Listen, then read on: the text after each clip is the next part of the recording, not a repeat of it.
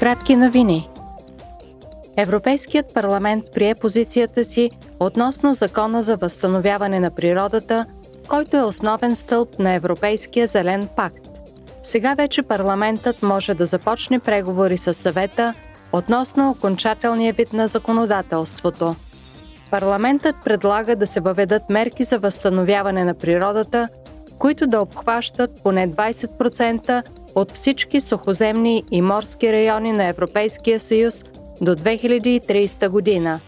Той също така отправя искане за възстановяване до 2050 година на всички екосистеми, които се нуждаят от това. Проекто законът спомага за опазването на биологичното разнообразие и за повече действия в областта на климата. Той не налага нови защитени зони в Европейския съюз. Изпълнителният заместник председател на комисията, отговарящ за Европейския зелен пакт, Франс Тимерманс, заяви следното в пленарната зала преди гласуването. This is about creating future sustainable jobs for Europeans. Новото законодателство е свързано с създаването на бъдещи устойчиви работни места за европейците. Енергийният преход и новата економика създават повече работни места, отколкото старите условия. Не залъгвайте хората, че като ги привършите към миналото, им предлагате бъдеще. Над 80% от европейските природни местообитания са в лошо състояние.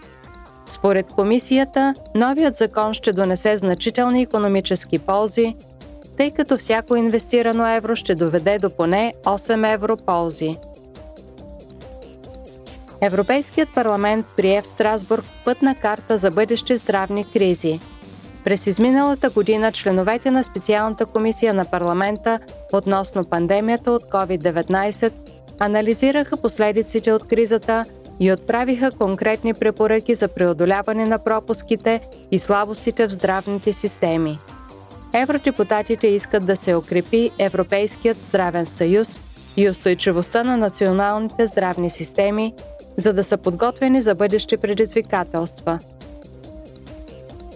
Утре е Световният ден на младежките умения. Тази година темата е Умения за учители, обучители и младежи за едно трансформиращо бъдеще. Тя подчертава съществената роля, която педагозите играят за подпомагането на младите хора в прехода им към пазара на труда и за активното им участие в обществото. 2023 година е също така обявена за Европейска година на уменията. Целта е да се помогне на хората да получат подходящите умения за качествени работни места и да се подпомогнат предприятията при справянето с недостига на квалифициран персонал в Европа –